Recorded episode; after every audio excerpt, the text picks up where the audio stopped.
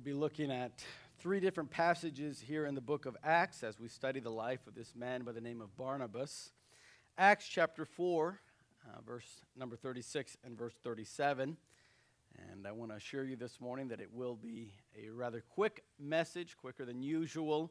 Um, Brother John and I will be flying out at 12:30 out of Harlingen, so we're going to have to leave pretty quickly here uh, after this service. So we're going to try to get this message in in a way that hopefully will be a blessing and an encouragement to you, but also uh, in a fashion that is short, okay? So uh, hopefully it'll be a blessing, though, this morning. Acts chapter number 4, and we're going to read verses 36 and 37. Then we're going to go to Acts chapter 9, 26 and 27, and then we're going to go to Acts chapter number 13.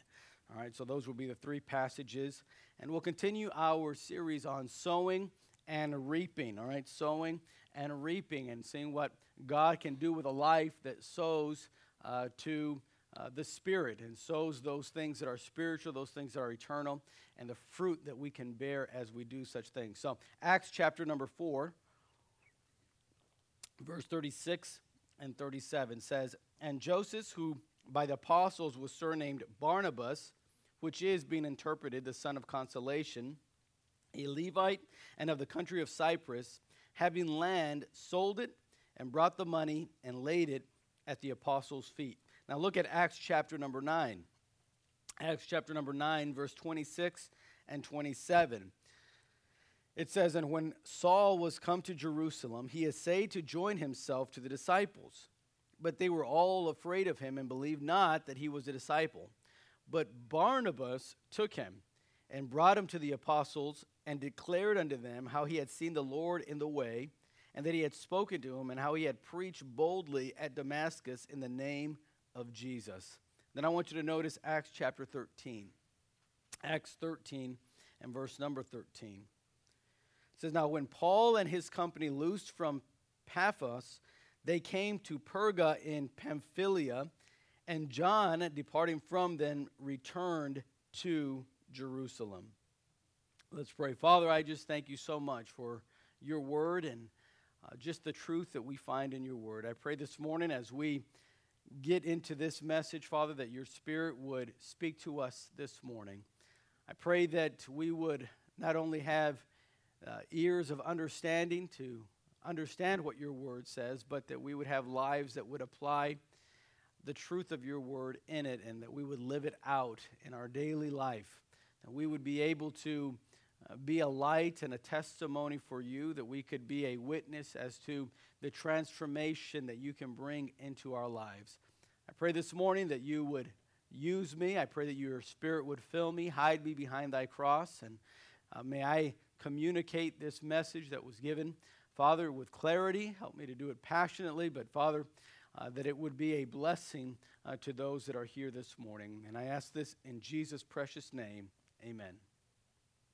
Jackie Robinson was the first African American to play baseball in the major leagues. Perhaps it's a name you've heard before. It's a very famous name. In fact, one day out of the year during the baseball season, every team will wear the number 42, which was Jackie Robinson's number, in honor of uh, Jackie Robinson breaking the color barrier there in Major League Baseball. For those who are a little bit younger and perhaps don't know a little bit of the history of Major League Baseball, there was a time where African American players were not allowed to play in the major leagues. And so they had their own league that they played in, uh, but then the major leagues was only uh, for those that were white skinned people. And uh, Jackie Robinson was the first one to cross that sort of color barrier in Major League Baseball. And of course, understandably so, as he did that, uh, everywhere he went, every stadium he uh, visited, he was often mocked and made fun of and jeered at and, and thrown things at because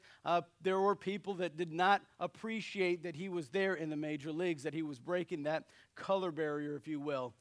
And there's one specific game uh, when he was in his home field at Ebbets Field there in Brook, Brooklyn, New York, where uh, a baseball was hit to him there during the game, and, and he committed an error and didn't field the ball cleanly, and, uh, and, the, and the batter reached first base safely.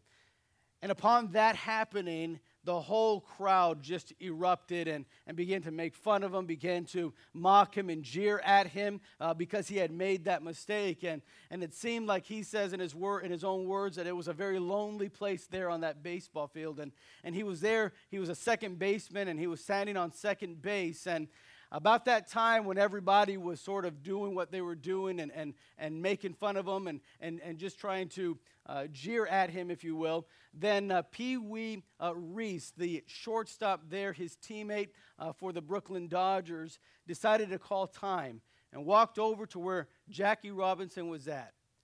And he stood next to him and he put his arm around him and he faced the crowd.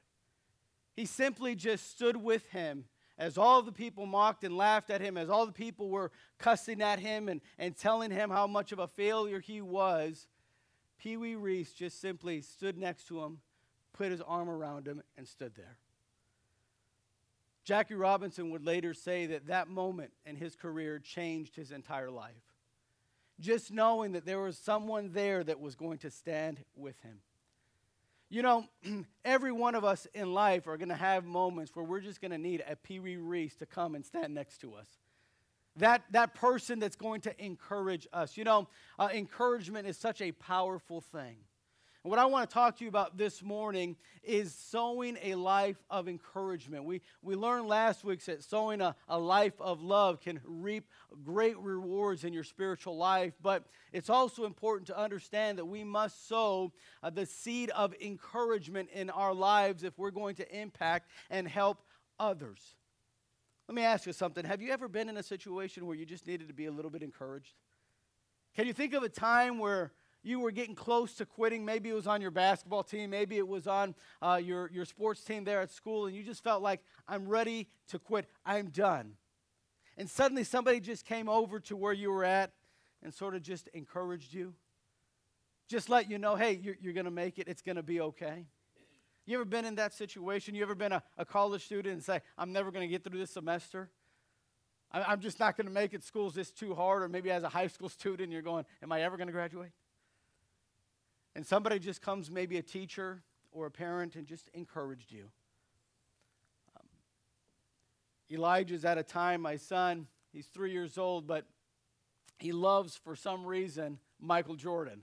And uh, we watch Michael Jordan films all the time. I have three different uh, videos on, uh, on iTunes of Michael Jordan. He just loves watching Michael Jordan. Now, I'm a Michael Jordan fan, but I, I didn't try to convince him uh, that, uh, that uh, watching these, these videos is going to make him better. He just, he really has a knack for sports, and he likes to do that. The only thing I taught him was that Michael Jordan is the greatest basketball player all time. And, and so anytime you ask him that, he'll let you know it's Michael Jordan.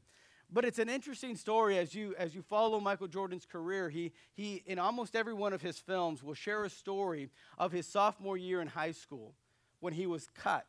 That means he did not make it on the basketball team. The coach did not choose him to be part of the basketball team.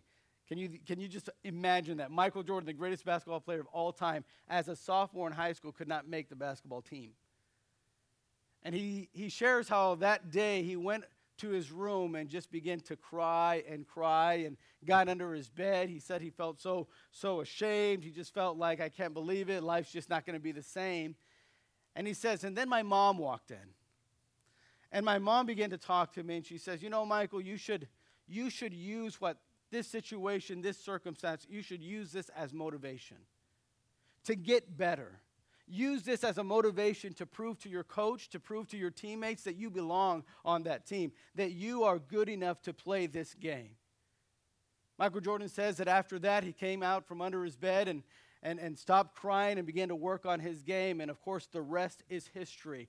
As the greatest basketball player of all time, he went to six championships and never lost one. He had six MVPs, he had five league MVPs, all because there was a mother they came into his room and gave him some encouragement. Now, if there was ever a person like that in the Bible, it was this man by the name of Barnabas. His real name was Joseph, but his, his nickname, if you will, uh, was Barnabas. And Barnabas means son of consolation. In other words, son of encouragement. He was, he was no, known as a man that just encouraged people. Uh, he was not really known for, if you read, and he, you only find his name really in the book of Acts and some of his stories. But he's not really known for these incredible accomplishments as a missionary. He wasn't uh, someone like Paul that, that uh, did some great things on the mission field. Uh, he wasn't someone that was known for his bold preaching like Peter. He never experienced preaching and having 3,000 people get saved in one day like Peter. But let me just say if it wasn't for Barnabas, we may not have the New Testament like we have it. You see, in Acts chapter 9 that we read a moment ago, it was Barnabas that went and told the disciples, hey, this guy Saul, who later was named Paul, he says, This guy got saved. He's really changed. He, he took the chance. Saul was a persecutor of the church, Saul was killing Christians before he was converted. And Barnabas saw him, saw the changed life, and went and spoke for him and brought him. I mean, without Barnabas, we might have missed much of the New Testament writings that Paul later wrote in his life. All because Barnabas decided that he was going to be an encourager. All because Barnabas decided, you know what, I'm going to sow in my life that seed of encouragement. I want you to know this morning that we can encourage others by pain, saying, and staying. I like what William Arthur Ward said. He said, Flatter me, and I, and I may not believe you.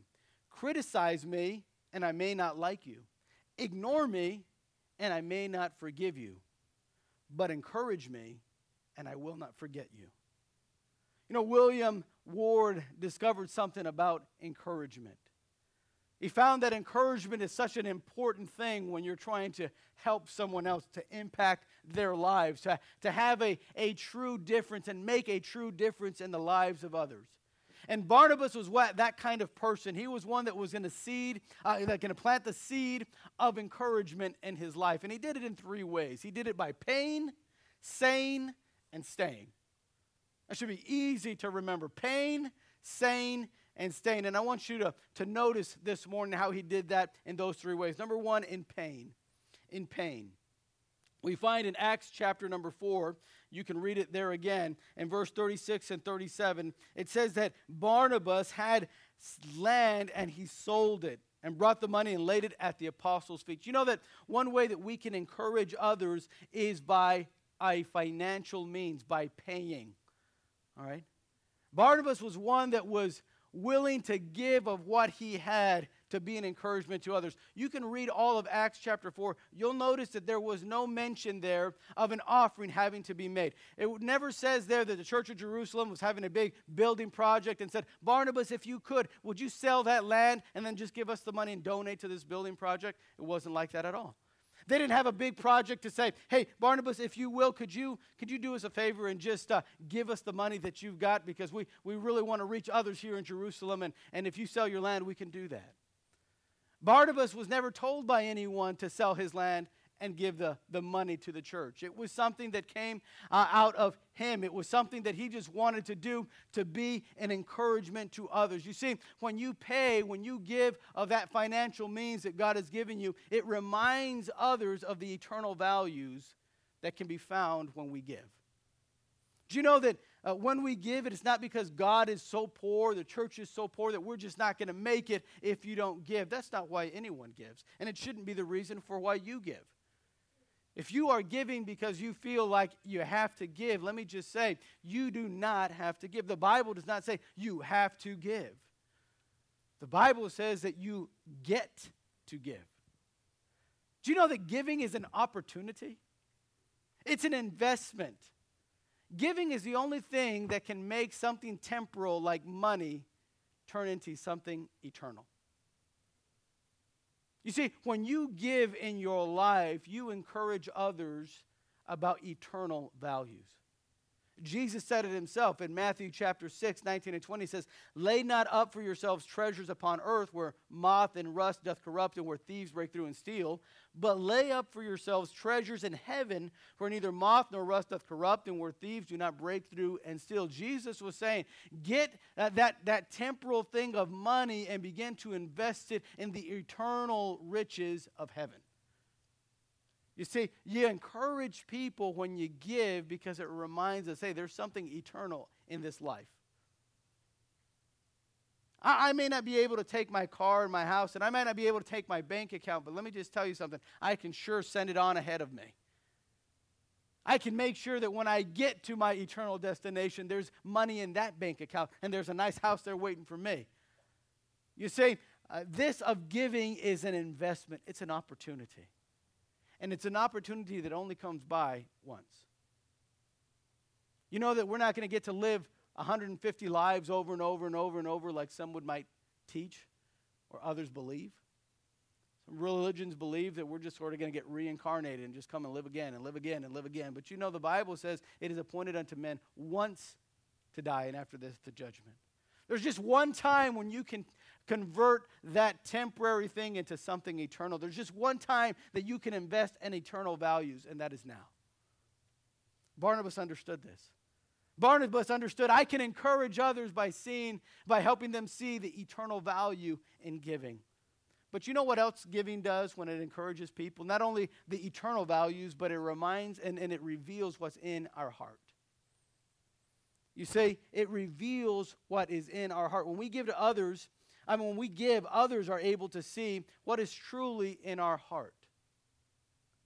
They're able to see that generosity. They're able to see the sincereness that is there in your heart. In fact, uh, in Matthew chapter 6, the next verse after Jesus talks about eternal values and investing in eternity, he says this. He makes this statement in verse 21 For where your treasure is, there will your heart be also.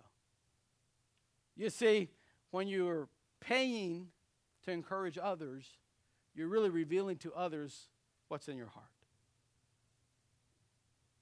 Barnabas was one that was going to plant that seed of encouragement by saying, I'm just going to give what I can. You know, I, I think it's also a, a wonderful blessing when others there in the church and here see needs and, and try to give to it. Recently, with Hurricane Harvey, when it hit Houston, those here in our church decided, you know what? We want to be an encouragement. And you know what we did? We came and we gave money and we donated and we bought uh, supplies for them and we took them all the way up there to Katy, Texas to, to be an encouragement. You see, when you pay, it reveals the heart that you have for people. Barnabas was one that said, I, I, I don't have to give this. I don't have to sell my land. I, I, can, I can have my land. I can live off of it. I can, I can sort of enjoy life for myself, but he wasn't going to do that. He decided not to plant the seed in his life of self pleasure. You see, he understood this God is not mocked. For whatsoever a man soweth, that shall he also reap. The principle of sowing and reaping was something that Barnabas understood so much that he says, you know what? If I'm going to reap what I sow, I hope I sow the right kind of seeds in my life. And he decided to start sowing in encouragement. He did that by pain, but secondly, he did that by saying, by what he said. I like what Stephen Covey said. He said, Treat a man as he is, and he will remain as he is. Treat a man as he can and should be, and he will become as he can and should be. You know, what you say can be an encouragement to others. Remember when I was younger, and maybe you've heard this saying, uh, but when I was younger, uh, they used to say, Sticks and stones may break my bones, but words will never hurt me. You know that's so untrue. That's that's not true at all. Do you know that your words can really hurt someone? Do you know that the right kind of words can be uplifting? I like what Proverbs uh, chapter 25, verse 11 says A word fitly spoken is like apples of gold and pictures of silver. The Bible has lots to say about what we talk about, how we talk with one another, you say what you say is important. It does matter. You know, words have a profound effect around others. They can tear a spirit down or they can lift a discouraged spirit up. I don't know if you've noticed, but you go to any high school games and they have what they call cheerleaders. And the whole purpose of this cheerleading squad is to try to get the crowd excited for their team. And I noticed that they don't uh, just do this silently, they have cheers. They have words and things that they try to uh, convey to the people to get their spirits lifted up. And sometimes they start chanting the team name or the school's, uh, you know, um, the school letters, you know, I remember at the school I grew up at, they, they would start cheering VCS, VCS, and and it just words mean something. Words matter. I want you to notice that in Acts chapter 9, Barnabas is there going to the disciples and he's, he's speaking on the behalf Saul and he's saying, Listen, uh, I got to I gotta be honest with you guys. And Barnabas, by the way, was an apostle himself. You can see that in Galatians chapter 2. As an apostle himself, he went and took the risk and said, Listen, uh, I just want you to know, Peter, hey, John, James, I just want you to know that this, this guy right here, he's the real deal. I know there was a time in his life where he was coming and persecuting and killing Christians, but that's not him anymore. He's changed. I mean, I've seen it. I've talked to him, I've been with him. This man is different. He just sought to be an encouragement to Saul. He wasn't going to say, well, you know, uh, well, let's just let Saul see, see who he hangs out with. Let's see where he sits in church. Let's see where, what bench he's going to be at, and then maybe I'll be his friend. No. Barnabas wasn't just going to let Paul go by himself and see what happens. No, he was one that was going to go and encourage him. He was going to go and try to uplift him with his words and say, Hey, Saul, you know, God can do something great with you. Hey, Saul, there's a reason that God uh, uh, blinded you on that road to Damascus. You know, God has something big for you, Saul. You know, I believe there's some people here in this church I think there's some young teenagers, and I think there's maybe some young couples that just need to hear somebody say, hey, you know what? God can do something great with you. You know, God's got something great for your family. Just, just, just hey, God's going to help you make it through. We find that Barnabas was that kind of member, if you will. He was that kind of Christian that was just going to be an encourager. He was going to give those words that were uplifting. By the way, words are not only uplifting, they're strengthening. Do you remember uh, there in the Old Testament when King Saul was after David? Man, David had some really dark days. There were times when David thought, I'm never going to make it. I know God has promised me to be king, but, but I don't think I can make it. I know God has said this, but I just don't, I don't know that I can make it. By the way, uh, before we, we, we, we, we judge uh, David and say, oh, come on, David, God had already told you. You'd already been anointed. You knew you were going to be king. If God said it, he'll do it. But before we judge too hastily, how about the promises that God's made you and me? I will never leave thee nor forsake thee. But the promise that God says, I will strengthen you. I will hold you by my right hand. And so many times we quit on God even though God has promised us the same. But there was a time when David felt like he was going to give up.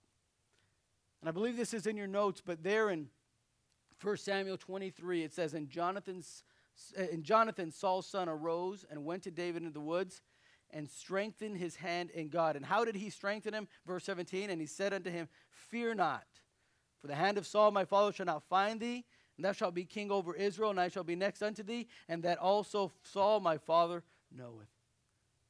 You know how Jonathan encouraged David? He said to him, he gave him some encouraging words. Later on, years later, you see Barnabas doing the same thing. What is he doing, Pastor? He's planting the seed of encouragement in his life. He said, I, I don't just want to encourage by what I'm giving and paying, I want to encourage by what I'm saying. I, I want to use words that uplift, I want to use words that encourage. You'll notice that in your bulletin this morning there's a, a postcard, and there should have been a postcard there.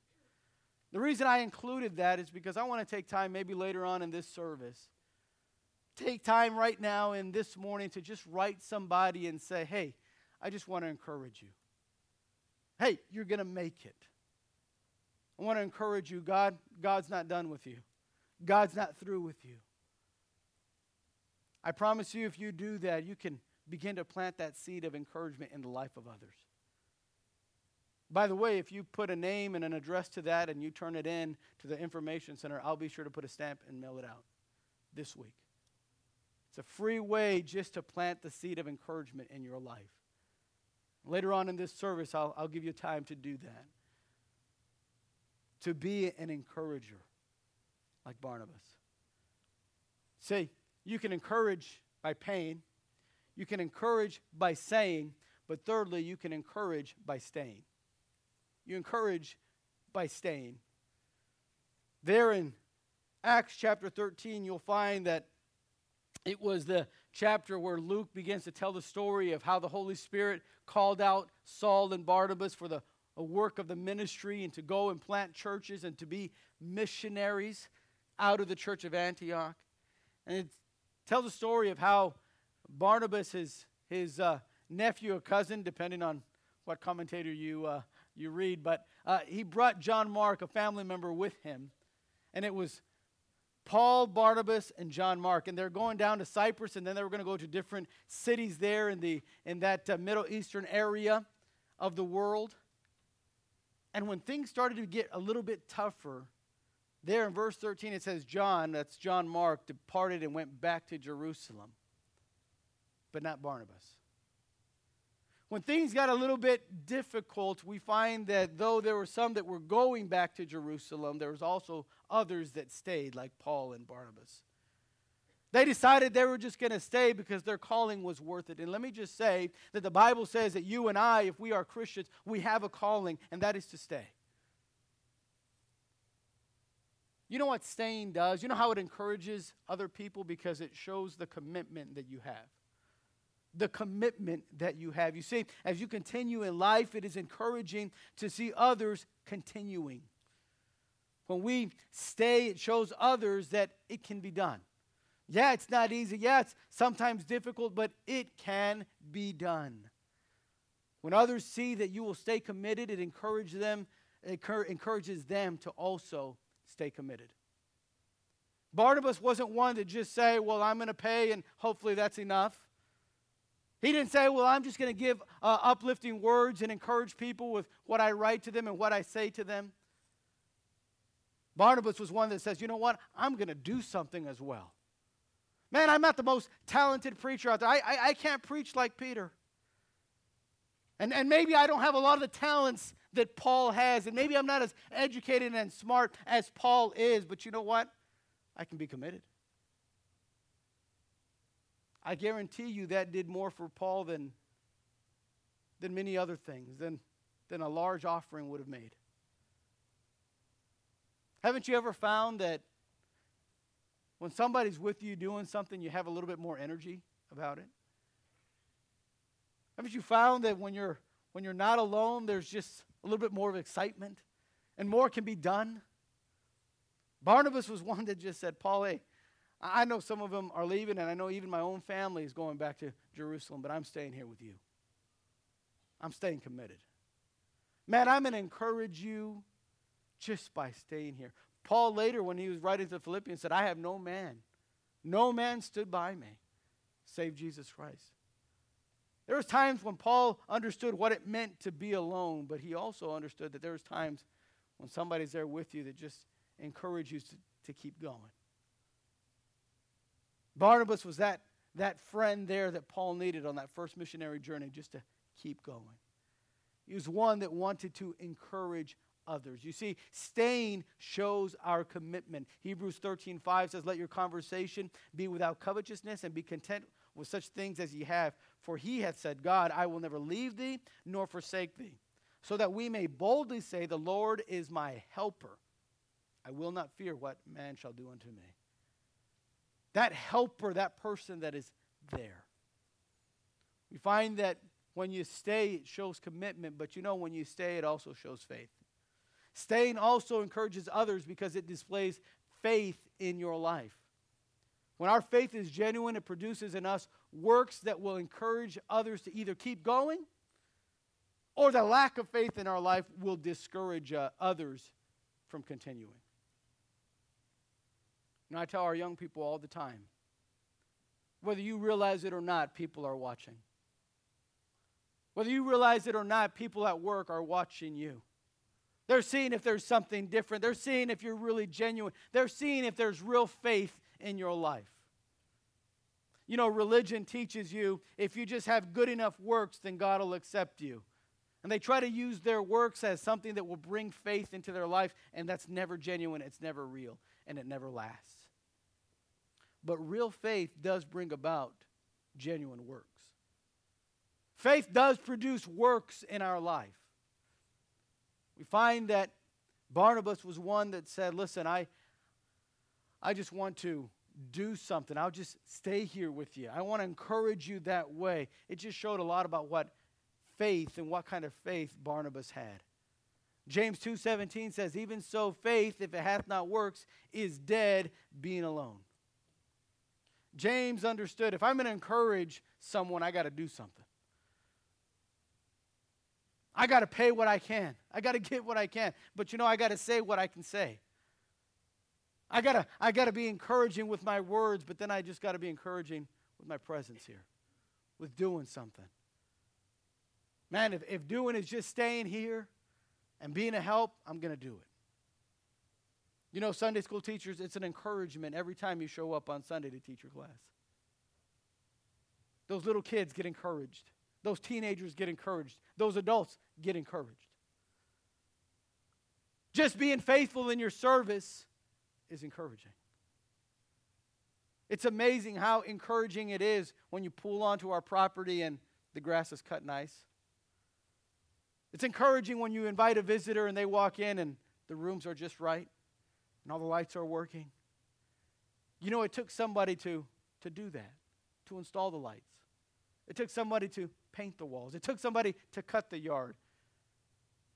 Yeah, maybe not everyone can come up and sing on the choir. Not everybody can play an instrument like those in the orchestra. But some can just stay faithful and say, the little that I can do, I want to do it. I thank God for those that are in our orchestra, don't you? Our music's awesome. It's encouraging. You come to, to church in the morning and you get to sing some songs that are just wonderful. And your heart gets, gets melted with uh, the emotion of just worshiping God. Being moved by the words of that music and the music itself. But it takes somebody to be here every Sunday and play that instrument. It takes somebody to, to come and, and be here and just sing. Barnabas said, Man, I, I can't do a lot, but you know how I can encourage? I can just stay.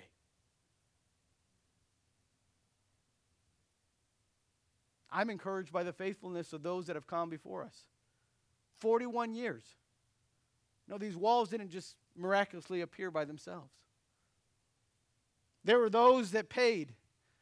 Those, there, there were those that encouraged, Pastor, Pastor, just keep going. Pastor, we're behind you.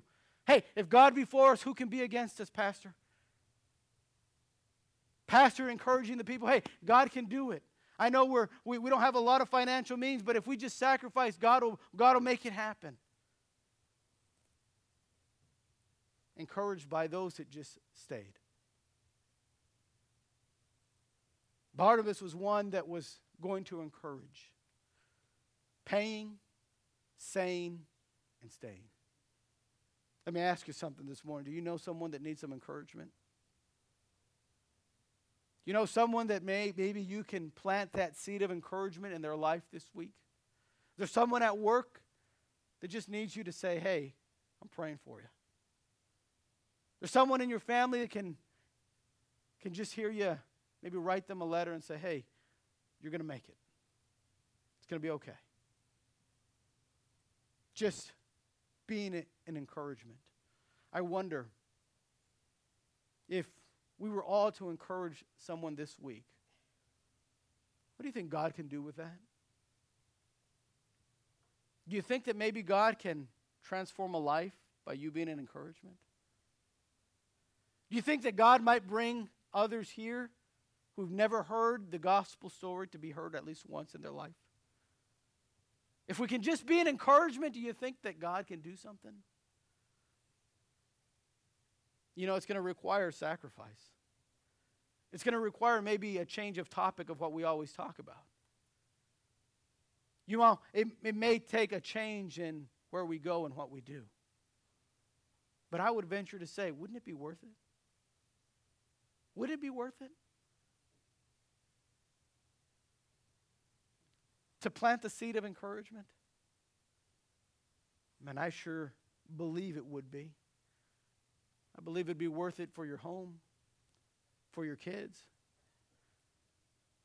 Teenagers, it'll make your high school experience so much better. College students, it would make it worth your while.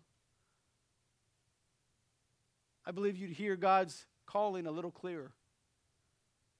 I believe you would feel God's power a little stronger. If you just simply decided today, I'm going to plant the seed of encouragement. The Duke of uh, Wellington was the British military leader who defeated Napoleon uh, Bonaparte there at Waterloo. And those that served under him said that he was not a, a man that was um, easy to serve under. He was, uh, he was a person that was brilliant as a military leader, but he was very demanding. He was, he was one that really wouldn't shower any of his subordinates with any kind of praise. He was sort of one of those that was just sort of demanding. Yeah, he was brilliant, but he was just one of those leaders that uh, he was just not going to really uh, encourage you many ways. He was just going to tell you, this is what you have to do and do it. Near the end of his life, someone asked him, a young lady, asked him if there would be anything if he could live his life over again, if he could do it all again, if there's anything that he would do differently. And here's what the Duke of Wellington he said. He replied to her, "If I could do it all over again, I'd give more praise." Can I encourage you to do this this morning? Don't wait till the end of your life like Duke Wellington and say, "I wish I would have given more praise." Why not decide now? You know what? Now I'm going to start planting that seed of encouragement. Now is the time that I'm going to say what needs to be said. I'm going to do what needs to be done. I'm going to give all that I can. And if we do that this morning, God will begin to work in our midst, and we'll be able to harvest a great harvest. We'll be able to reap unbelievably if we just sow that seed this morning. Let's pray. Father, thank you so much for your word and thank you for the life of Barnabas, that though he perhaps doesn't have all the accolades that many of the other apostles do, yet he was a man that was such an encourager. It was a model and example to us this morning that we can impact others if we just simply decide to be an encouragement to others. I pray this morning that as we meditate upon our own life, as we think about our life, that your Holy Spirit would begin to search our hearts, search our actions and our motives to see, Father, if there be areas where we need to be more encouraging. Pray that you would convict us this week if there be someone here in, in our life, someone at our workplace that can just have some encouragement, that needs encouragement, that we would be the one to go and be encouraging to them. Well, Father, I pray that this week we would plant that seed of encouragement. This morning, perhaps you are here and you're saying, Pastor, after seeing what Barnabas did with his life, I feel like I can relate to that. I, I'm, I'm probably not the most talented person in here, and I'm probably perhaps not not the uh, the person that has all the abilities, but you know something I've realized this morning is that I can be an encourager. And if you just pray for me, I want to be an encourager this week. I want to plant that seed in my life. Would you just pray for me? If that's your prayer request, would you just raise your hand?